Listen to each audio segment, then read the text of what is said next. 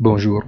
Si l'attention portée aux Juvens à Bangalore s'est entièrement concentrée sur les questions géopolitiques, il ne faut pas oublier que parmi les sujets de portée internationale et à fort impact pratique, les crypto-monnaies ont été abordées.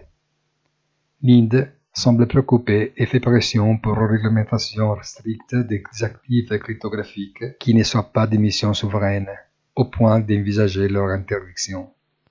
En cela, on trouve un soutien solide dans la position du FMI et un soutien beaucoup moins robuste dans celle des États-Unis.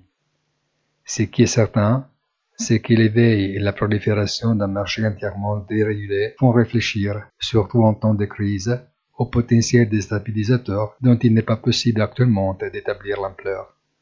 Bonne journée et rendez-vous sur notre site easytradingfinance.it.